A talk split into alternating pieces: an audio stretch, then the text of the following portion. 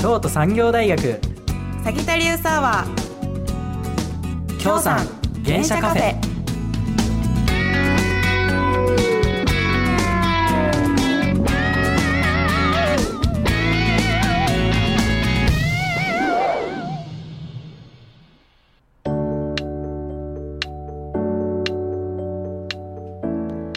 時刻は午後しちじを回りました。この時間からはラジオミックス京都メインスタジオよりサギタリウスアワー京産原車カフェをお送りします。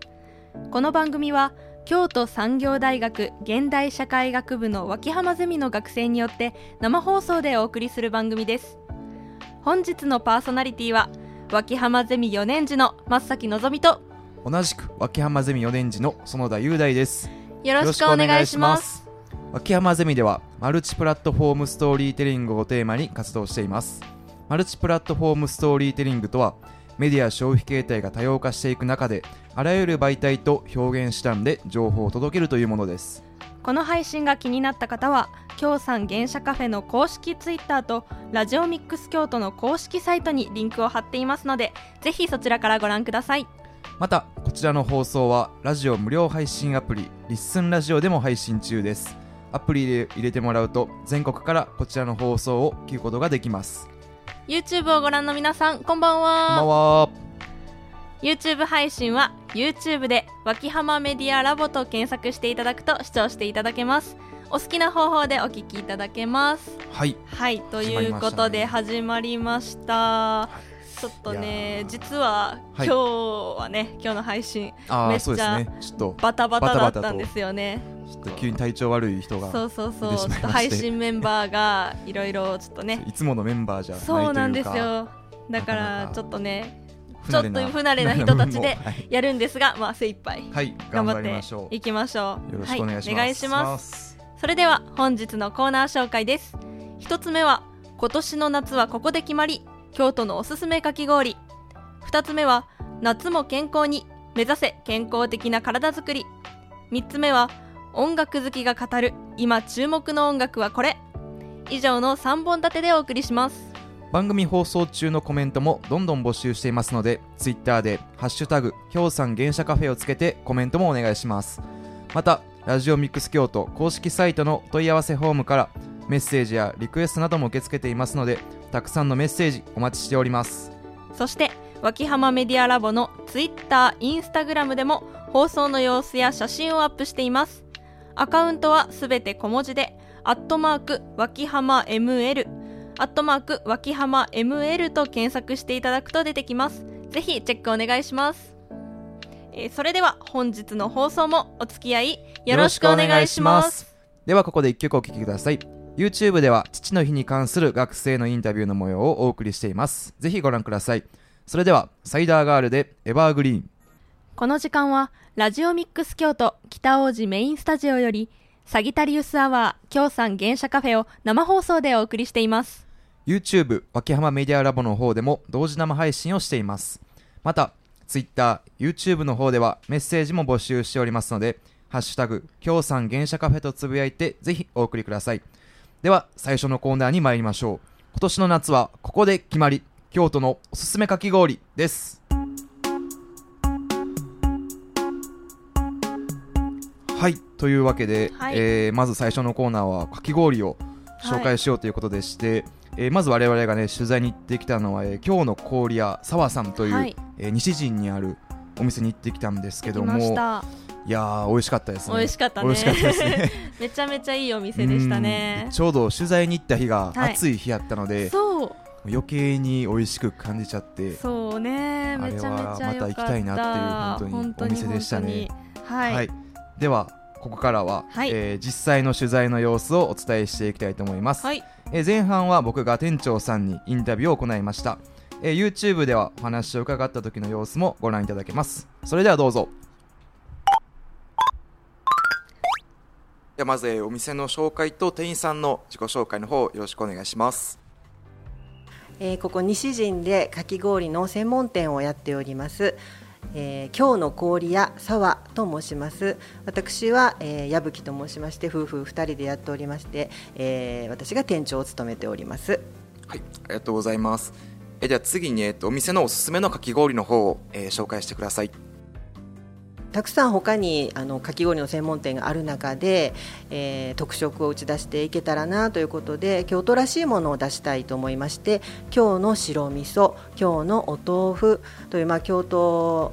らしいものを使った、えー、かき氷をに大看板として、えー、作っております。結構こう珍しいかき氷かなと思うんですけども、はい、こう全国から来られたりとかっていうのはありますか？はい、あります。おかげさまであのー全国にはかき氷大好きな方がいらっしゃいますので、あの、まあ、皆さん他のかき氷屋さんも巡られるんですけれども、遠方からお越しになってやっぱり京都らしいねって言っていただいて、えー、お味噌とお豆腐をお召し上がりになる方が多いです。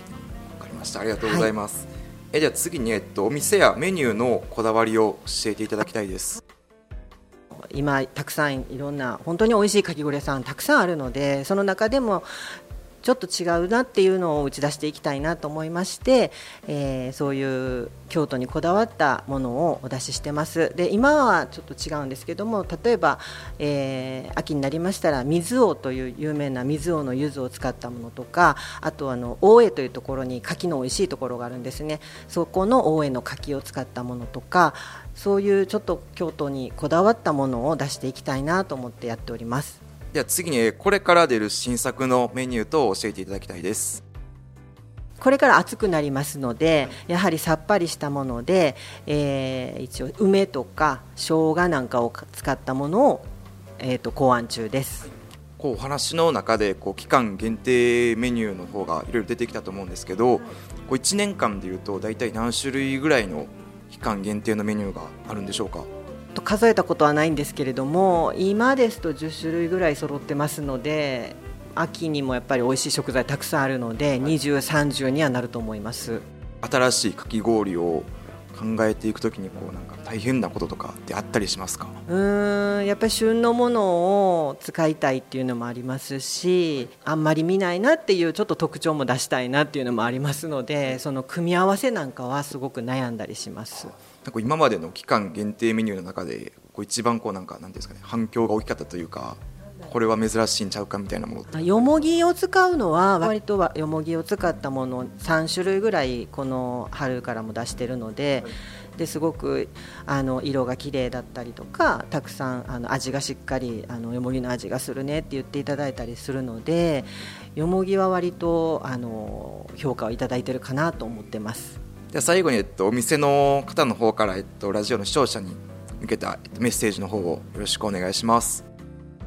ずいぶんムシムシしてきましたので、かき氷本当に冷たくて、えー、と体の芯から冷えて気持ちよくなれると思います。ぜひ、あのー、涼を取りにかき氷食べに来てください、えー、とはいえあの冬もかき氷やっております。おぜんざいもお出ししたりしていまして、あとは秋冬の食材を使ったメニューもどんどん出すつもりですので、ぜひ冬も美味しいかき氷ございますので、えー、一度試していただければと思います。よろしくお願いします。ありがとうございました。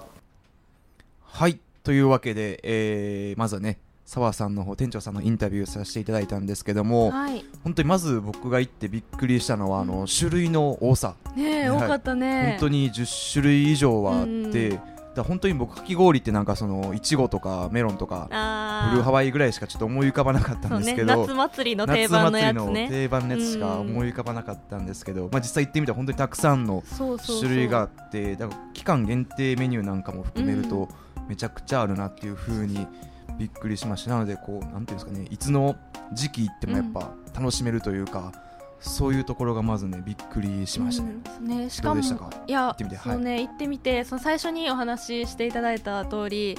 その白味噌とかお豆腐とか、そうかき氷のシロップの味で聞いたことないメニューがあって、あったあったでいやそれはすごい、もうそこでしか食べられないものだなって思いました。すごいよね、すごいよね、なかなか他じゃ見ないですもんね。そうそうやし、めちゃめちゃいろんな期間限定メニューもあるってお話しされてたし、でなんか何回も何回もそうね、ほんまに来たくなる、ね、ちょっとコンプリート目指したくなるよねしてみたい店よね本当に。そうそうしかもちょっとこじんまりした店やったんやけど、でもその夏場はすごい人気らしくって、そうなんかよく行く人もちょっとね知り合いでいるんやけど、でもめっちゃ並んでるみたいな。あ、そうなんや。そうそうそう、めっちゃ人気らしくて。でも人気の理由もなんかよくわかる感じでしたね。うん、そうやね。はいはい、ということで続いて後半はですね、私が澤さんのかき氷の食レポをしてきました。はい、あのいただいたのはお店の看板メニューの一つの今日の白味噌です。ちょっとね、私食レポがあの人生で初めて行ったので、ちょっとうまく伝わるかわからないんですが、ちょっとぜひちょっと聞いてみてください。それで、えー、こちらも YouTube では私がかき氷を食べている様子も見ていただけます。それではどうぞ。すごい大きい。今日の白味噌です。ありがとうございます。わ今日の白味噌、じゃあこれを早速いただきたいと思います。はい、それでは今から、えー、澤さんの今日の白味噌をいただきたいと思います。食べる前になんですけど、この器見てください。これめちゃめちゃ可愛い梅の花がこれ描かれてるんですよね。これもこだわりだそうです。清水焼きのこうお椀をすべて使われているそうです。こういうとこもこだわり可愛いですよね。じゃあ早速いただきたいと思います。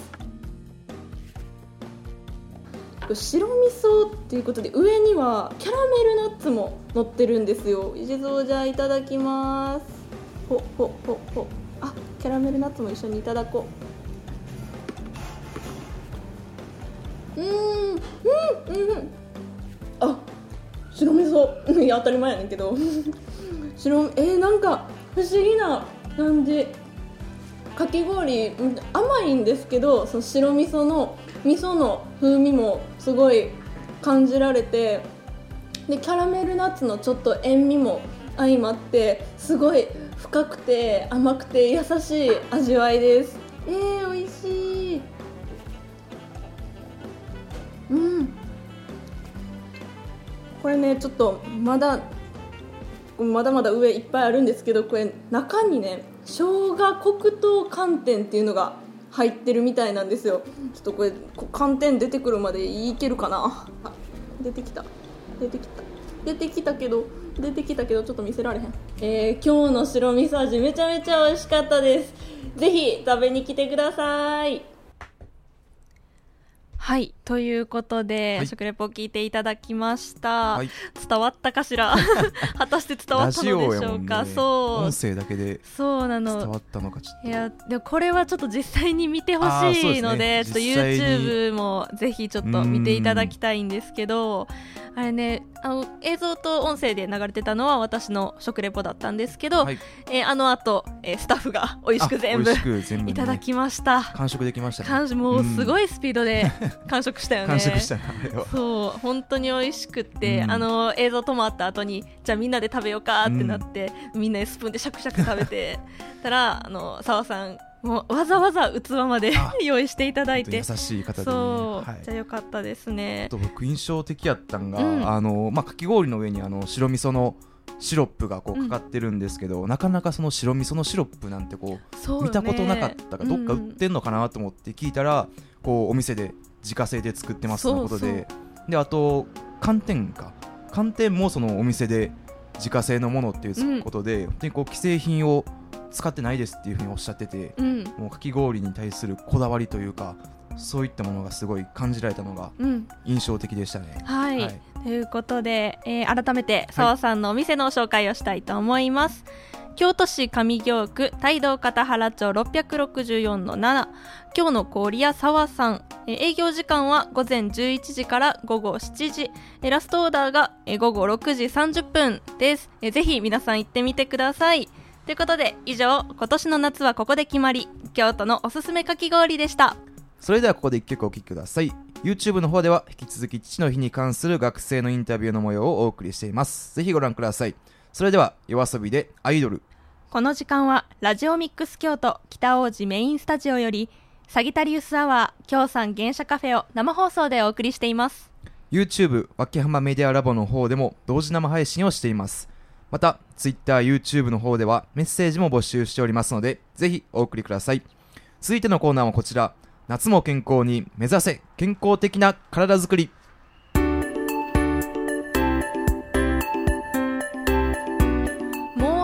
夏、服装も薄着になってきて体型が気になる季節です。痩せる目的だけじゃなくても夏は体力や健康面に気をつけないとすぐにバテてしまいますよね、うんうん、そこで今回は夏も健康に目指せ健康的な体づくりと題しまして、脇浜ゼミの エスエヌエス 等で皆様から募集したダイエットや体づくりのエピソードをご紹介していきたいと思います。はい、はい、ということで、では早速、はい、僕から、えー、気になったやつを紹介していきたいと思います。はい、はい、お願いします。えー、まずは、えー、ラジオネーム股関節さん。はい、はい、えー、ダイエットをするためにさんじゅっかい以上噛むことを意識しています。えー、次の日に顎が筋肉痛になって食べる気が失せるのですごくおすすめですとのことでした。えー、あ, ありがとうございます。そういうこと、はい、ちょっと心配が勝っちゃうんですけど ね, そうなんですよね。あの顎が痛くなったっていうことで、いや、あの食事をね、うん、さんじゅっかい以上噛むっていうことは、うん、まあいにしえから大切と言われているのは知ってるんですけど、よく噛むっていうのは大事っていうもんね。うん、なんかそうそうなんですけど、その筋肉痛になって食べる気が失せるために噛んでるわけじゃないような、うん、ちょっと目的がちょっとなんか違うような気もするんですけど、どうなんだろう。まあ、食欲はなくなるみたいなんで、確かに。いやでもこれ筋肉痛って、はい、あの普段動かさない筋肉を使うから筋肉痛になるのであって、はい、これ心がけてたらただただ顎が強くなって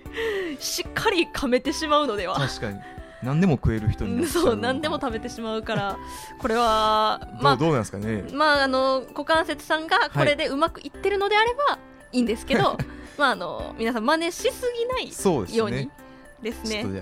適度にお願いします、はい、ということで、では続いては、えー、ラジオネームナンさん。はい、えー、休日はマイカメラを持って近くの緑地で写真撮影しながらウォーキングしますということで、はい、ありがとうございます。ありがとうございます。いいですね、いいですね、うん、ちょうどいいなんかこの好きなことにこう、うん、絡めてできるっていうのがなんか長続きできそうで、うんうんうん、確かに、でもなんかいいなって思いますね。確かにダイエットってこうしんどさでなんかやるとやっぱり続かないと思うんで、自分の好きなことを一緒にやるともうこれは続くのかもしれないですね。まさきさんはなんか好きなこととかなんかありますか？好きなことをゲーム、あー、繋がらないですね。繋がらないな、ゲームか。ダイエット体作りにはちょっと繋がらない。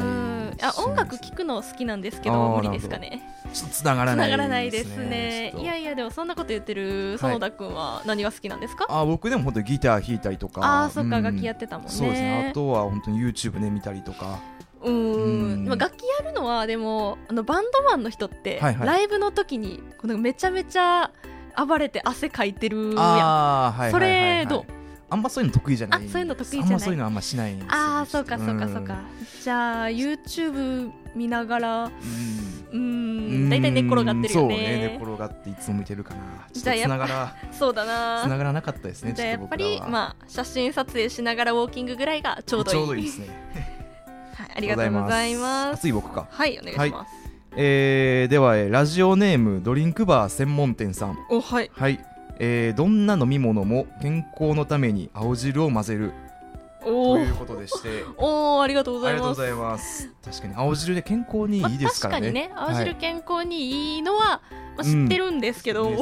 牛乳とかやったらちょうどね。確かにね、牛乳豆乳、うん、あ、あのうちのお母さんそういえば、はいはい、あの青汁に豆乳入れて毎朝飲んでます。へ、うん、そ, れそれはでも美味しそうっていうか、そうそうそう、全然継続できそうな、うん、なんか飲み始めてから肌ツヤが良くなりましたみたい な, なんかコマーシャルみたいなことを私に言ってきたから、まあ、そういうのはいいのかもしれないけど、ね、うん、のドリンクバー専門店ってことはどんな飲み物持って言ってるしそうそう、オレンジジュースとかコーヒーとかコーラとかコーラとか、えー、合うのかな、合うのかな、ちょっと教えていただきたいですね。ぜひ。そうそうそう、ドリンクバー専門店さんのおすすめの、はい、の合うやつ、合う飲み物を教えていただけると、ね、コメント欄でぜひね、教えてほしいですね。はい、はい、ありがとうございます。では続いてラジオネームジェミニマルさん。はい、先日購入してから半年経ってしまったリングフィットアドベンチャーをプレイするようになりました。はい、日記を書くのでさえふつかめで忘れるような私がそろそろいっしゅうかん続けられそうです。ゲームってすごい。今後も継続してちょい痩せ体型目指して頑張りますとのことで、ありがとうございます。リングフィットアドベンチャー、うん、あれはなんだ、スイッチのゲームなんやろかな。ちょっとゲーム詳しくなくて、うん、なんか申し訳ないんですけど、そうね、多分、はい、体を動かすゲームだね。え、でもこう楽しみながら体を動かせるっていうのはすごい確かにいい、ね、確かに確かに私もそうさっきゲーム好きって言ったから、うん、これのやったら確かに続けられそうな、うんうん、でもこれ日記を書くのでさえふつかめで忘れるような人がいっしゅうかん続けられるすごいよ、ね、相当よすごいよな相当やからでしかもあの継続してちょい痩せ体型って言ってるとこがまた可愛いよねめっちゃ痩せるわけではない、うん、ちょっと控えめな感じでちょっと頑張ろうかなっていう気持ちがいいよねちょうどいいんですかね、うん、やっぱねそれがはい、はい、ありがとうございます、えー、では続きましてラジオネーム親子丼大好きさん親子丼大好きさんおー、はい、痩せる気あるんかな、えー、大学にねん生の頃毎晩一人で全身全霊をかけてソーラン節を踊っていましたが、えー、膝がミシミシバキバキ言うのでやめましたとのことです。ありがとうございます。ありがとうございます。心配です。心配ですねこれはなんであのソーラン節を毎晩踊ろうと思ったのかソーラン節確かに結構あの体全身やっぱ使うからめっちゃ全身運動ですよね。確かになんかめちゃくちゃ運動にはなりそうなっていうのはすごい思ったんです。ただよくよく僕まあ実家暮らしで、うん、実家暮らしでね、実家暮らし親の前でやるんかって思っていやちょっとね、うん、あの大丈夫大丈夫って言われちゃうからどうしたなんかあったんかって言われそうなので、ねちょっとうん、私たちはちょっとなかなか実践が難しいかそう、ね、あだから一人暮らしの方は、まあ、もしマンションとかだったら、うん、あの近隣の方にご迷惑にならない程度にやあでも膝がミシミシバキバキ言うのかあの大丈夫なの無理をしない程度にちょっと参考にしていただきたいですね。はい、ありがとうございます。えー、続きましてこの人ちょっと心配やな、はいえー、チルチルうじんうじひのしり店どこや、はいはい、失恋ダイエット数週間まともに食事が取れずいっしゅうかんでごキロほど痩せました。しかし失恋や傷が癒えるとともに体重も急増したのでダイエット成功とは言えません。ああそうかありがとうございます。そうか数週間まともに食事が取れないのちょっと相当な失恋ですよね。だいぶ傷ですね。うん大丈夫これまあ心配が、うん、確かに心配かっちゃうな心配かっちゃうやつが多いですね。なんか皆さん結構ハードなダイエットしてるなんかダイエットというかもうなんか減らざるを得ない体重が減ってしまってるっていう確かに、ね、しかもあの失恋や傷が癒えるとともに体重も急増した急増したらなんかリバウンド今度は増えているですね。そうだなもうちょっとあの健康的に痩せていただきたいところではございます。そうですねありがとうございます。ありがとうございます。はい、では続きましてラジオネーム小町さん。小町さん、はい、ありがとうございます。ありがとうございます。えー、筋力つける大事さをこけて怪我したことから実感して、うん、よんじゅうさんさいからじゅうねんかん筋トレを週 いち,に 回続けて今では体内年齢にじゅうはっさいを維持できていますとのことです。おーありがとうございます。ありがとうございます。えよんじゅうさんさいからじゅうねん筋トレを続けてってことは今ごじゅうさんさい、うん、ごじゅうろくあごじゅうさんさいで体内年齢にじゅうはっさいすごいっすよね。ほぼ半分、うん、えすごいあすごいそのなんかほんまにこんなん見るとこう継続する力の、うん、継続する大切さというか、うん、確かに週 いち,に 回やからこうそうそうそうそう結構簡単に続けられそうというか、ね、なんか激しくずっとやらなきゃいけないわけじゃなくって週 いち,に 回でもでもじゅうねん続けたらすごいよ体内年齢にじゅうはっさいよそんな若返るんや、うん、はい、えー、なるほどはいということで、はい、ではお便りを送ってくださった皆さんありがとうございました。ありがとうございました。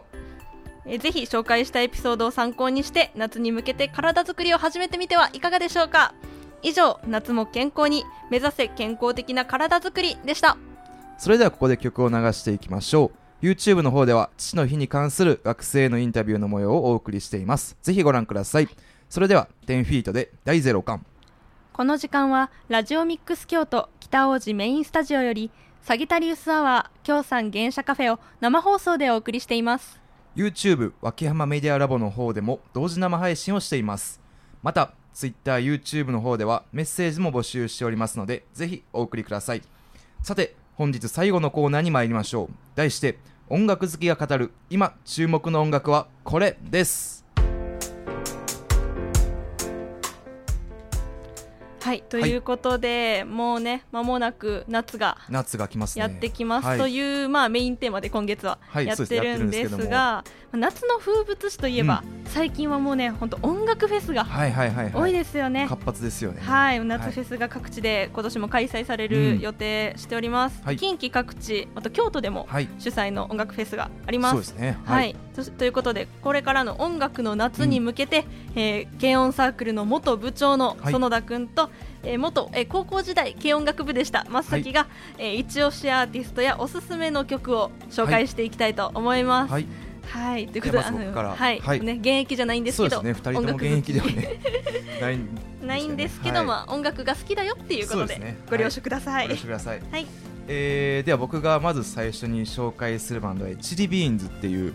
はい、バンドでして、知ってる？えな名前は聞いたことあるぐらいなんやけど、なんか最近のバンド？そうそう、えっとね、うん、にせんじゅうきゅうねんに結成された、うんうんうん、バンドで、えーっとね、ガールズバンドでさんにん組のバンドなんですけども、はいはいはいはい、この、えー、チリビーンズ知ったのは、えー、っとそれこそサークルのライブで、あのー、後輩の子が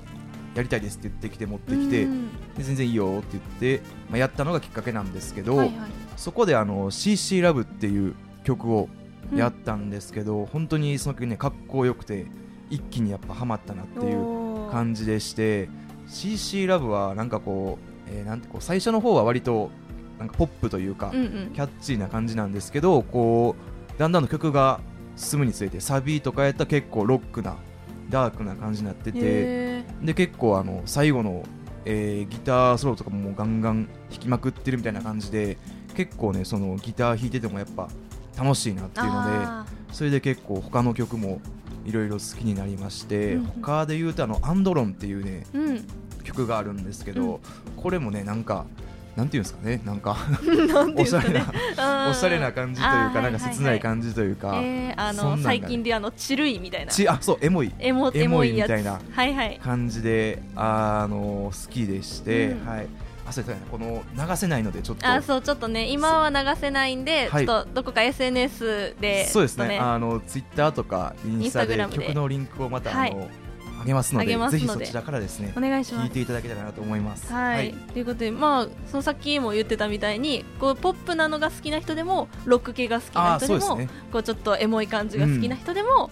好きになる、うん、好きになると思います。あなるほど、はい、ありがとうございます、はい、では続いて私が紹介するのは、はい、ジ・オーラル・シガレッツです、はいはいはい、結構有名なバンドなんですけど、はい、知ってる？知ってるよ。あさすが、うん、さすがです。ライブでもやったし。あそうなんや、うんうんはい、ということでジ・オーラル・シガレッツは、えっとはい、奈良県を拠点に活動しているよにん組の男性のロックバンドです、はい、でも一番有名なのは狂乱ヘイキッズっていう曲かな、はいはい、有名ですね。アニメ野良神の主題歌、うんですごい有名になりました、はい、もうめちゃめちゃねロックで超かっこよくて激しくて、私もあのライブに、私実は去年のじゅういちがつぐらいかな、じゅうがつじゅういちがつぐらいにやってたライブにもう ツーデイズ 行かせてもらったんですけど、めっちゃファンめちゃめちゃファン埼玉まで行きました。おそうガチのファンガチのファンでした。そう行ったんですけど、もうめっちゃノリノリで、うん、お客さんも全員頭振ってるみたいな、頭振って体動かして、そうその時はまだちょっとギリギリコロナ禍だったんで、はいはい、そうなんかもう自分の席でって感じだったんですけど、実際のライブ映像とかコロナ前の見てると、はい、もうお客さんが体ぶつけ合って走り回ってみたいな、もうお客さんがすごい楽しそうだし、それを見てやっぱりオーラルのメンバーもすごい楽しそうっていう、そうめちゃめちゃかっこいいですね。ライブ行きたいですね。めちゃいいよ。そうであとはとブラックメモリーっていう曲も結構有名で、はいはい、映画アジンの佐藤健さんとか、うん、綾野剛さんとかが主演で出てたんですけど、それもめっちゃかっこいいんで聴いてみてください、はいはい、いいですね。あの最初にね夏フェスの話をしたんですけど、はいうん、実はあのろくがつのまあ、末ぐらいからくがつの半ばまでで今年はっぽんフェスに出るそうです、うん、すごいさすが売れっ子バンド、めちゃめちゃフェスバンドそうなのではっぽんも出るんや。はっぽん出るから、えー、もし聞いてる方で今年フェス何か行くよっていう方、うもしかしたらオーラルいるかも。そうね、はい、なんでちょっともし目当てじゃなかったっていう人もいたらぜひ見てほしい。見てほしいですね。これはもうこれは聞いたら絶対好きになるから、めちゃめちゃ楽しいからということで、はいはい、ジ・オーラル・シガレッツでした。はい、じゃあ次僕が紹介するのはミスター・チルドレンっていうもうミスター、はい、知らん人おらん知らん人いないですかね、まあ、あの、あのミスターチルドレンなんですけど、うんまあ、あの僕が一番最初にこう好きになったバンドがミスチルでして、うんえー、そうなんです。本当に中学生ぐらいの時から、うんうん、今までずっと好きで何回もライブ行ってたりとか。園田くんの原点。あ、そうですね。僕のなんか本当に音楽始めるきっかけとなったバンドで、なので本当にね、なんかなんていうの、ほんまにすごいなっていうその語彙力がファンの語彙力になってるな。ほんまにいや、やっぱすごいなって思うのが、あのミスチルってやっぱライブするってなんだ、基本ドームとかスタジアムで大きいところで大きいところでやっぱあのライブハウスとかあんまちっちゃいところではね、うんうんうん、やらない。本当にこ う, うドームスタジアムでやってちゃんとこうお客さんが埋まるというか、うんうん、本当にこうごまんにんぐらい。うわすご。マックスやとなんかえっと本当にろくまんとか、えー、そんなぐらいこうすごい。ろくまんにんがその場でミスチルを聴きに来てる。しかもそれふつかかんあったりする、えー、土日 ツーデイズ でじゅうにまんにん。そうじゅうまんにんとか。いやーすごい、えぐいなっていう、うんうん、でまあ好きな、まあ、好きな曲というか、教えて教えて。あの、まあ、あのイノセントワールドっていうあの有名なねもうね曲が知らん人はおらん、はい、まあ、ちょっとねあのにわかかなってこう思われるかもしれないんですけど、いやいやいやいやあのまあライブに行って、うん、こうミスチルがイノセントワールドこうやるとき結構ね、うん、サビはお客さん全員でこう大合唱みたいな、なんか恒例のやつがコロナでね、ちょっと今はちょっとあんまやってないんですけど、ね、コロナ前まではサビはみんなで大合唱みたいなのあって、そういうのって気持ちいいよね。そうやっぱあれライブに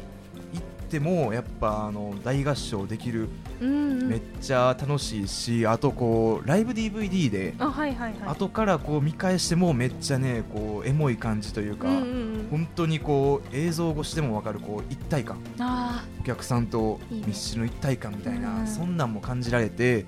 すごいね、僕はいいですね、あの瞬間が楽しいなっていう。やっぱり現地で聴く音楽っていいよね、うん、あそうライブ感ほんまにね違うんですよね、やっぱりそんなところがすごい好きですね。なんか改めて、はい、そう全然ミスチル名前も聞いたことあるし、音楽番組とかで出てたらあ知ってるってなるけど、こう詳しくはそういえば確かにちゃんと聞いたことなかったか も, もぜひね、うん、ぜひ聞いてほしいですね。本当にいやそれ聞きます、はい、お願いします。はい、では、えー、最後に私が紹介するのは、はい、バンプオブチキンです、はい、もうこれもちょっとね有 名, 有名、ね、めちゃめちゃ有名なのをちょっと持ってきてしまったんですけど、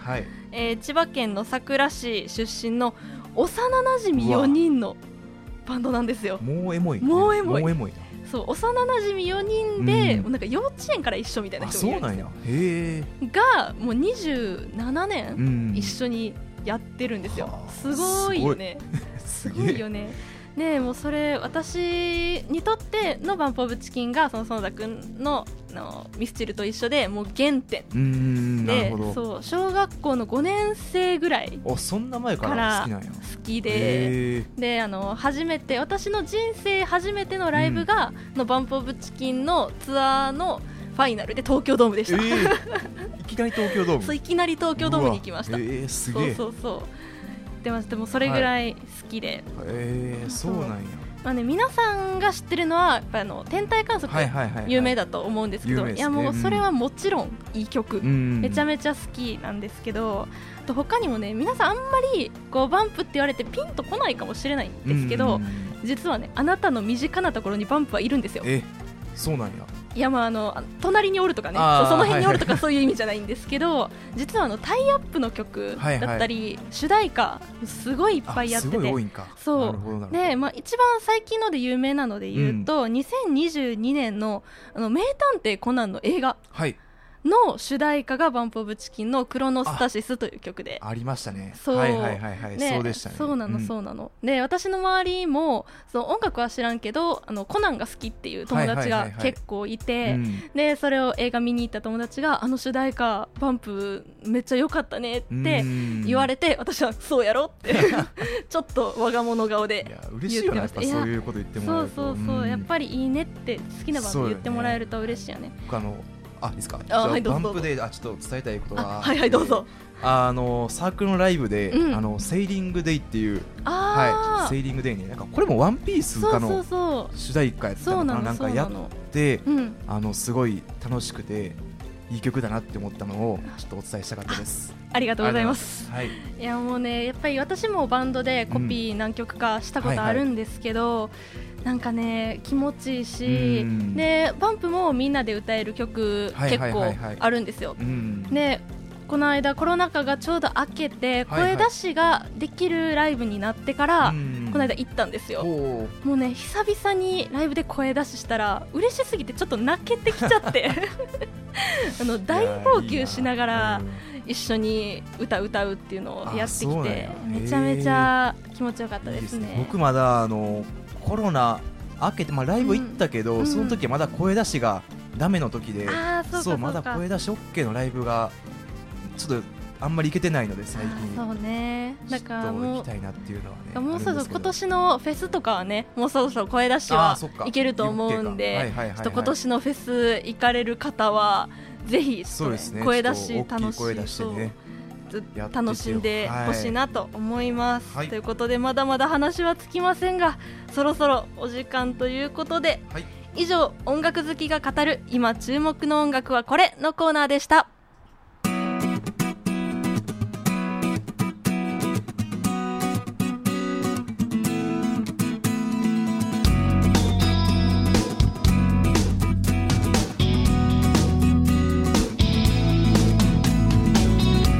京都産業大学サギタリウスアワー京産原車カフェ。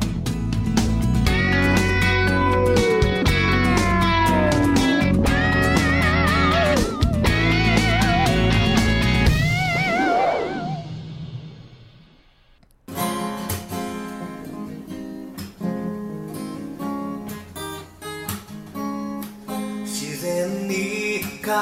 まれ僕らの大学街からは外れてるけどゆるりと流れる時間冬にラジオミックス京都から生放送でお送りしてきましたサギタリウスアワー京産原車カフェエンディングのお時間です。ただいまお聴きいただいている曲は京都産業大学の オービー であるアイロンヘッドの辻井さんの京都産業大学の歌です。はいというわけでもうエンディングですね。もうエンディング早かった早かったね早かったねなんかい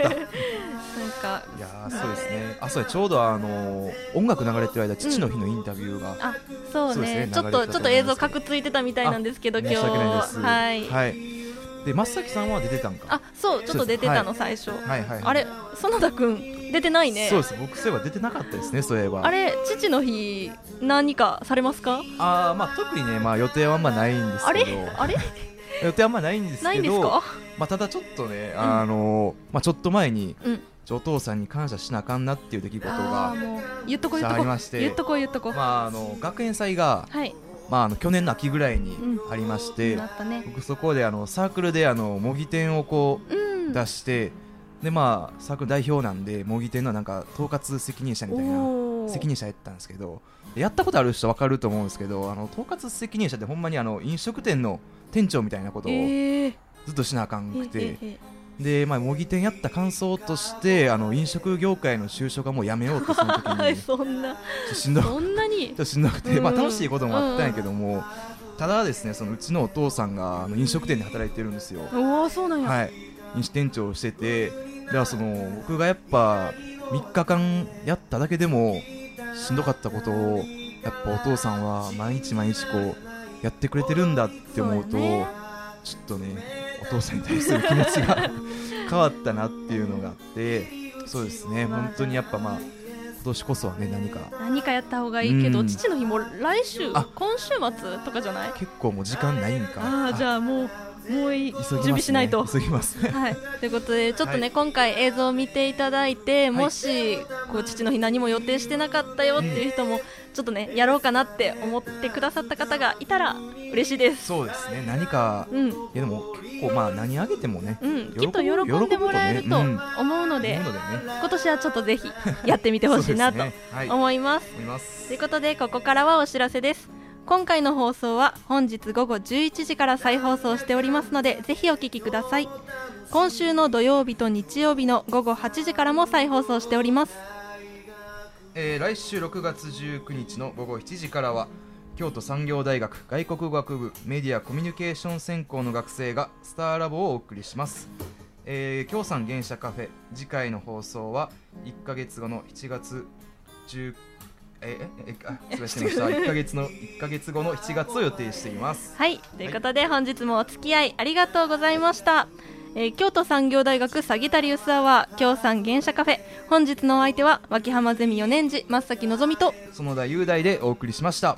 バイバーイ。未来の別れ過ぎたあたりから信じられないほどに空気が冷たくなる。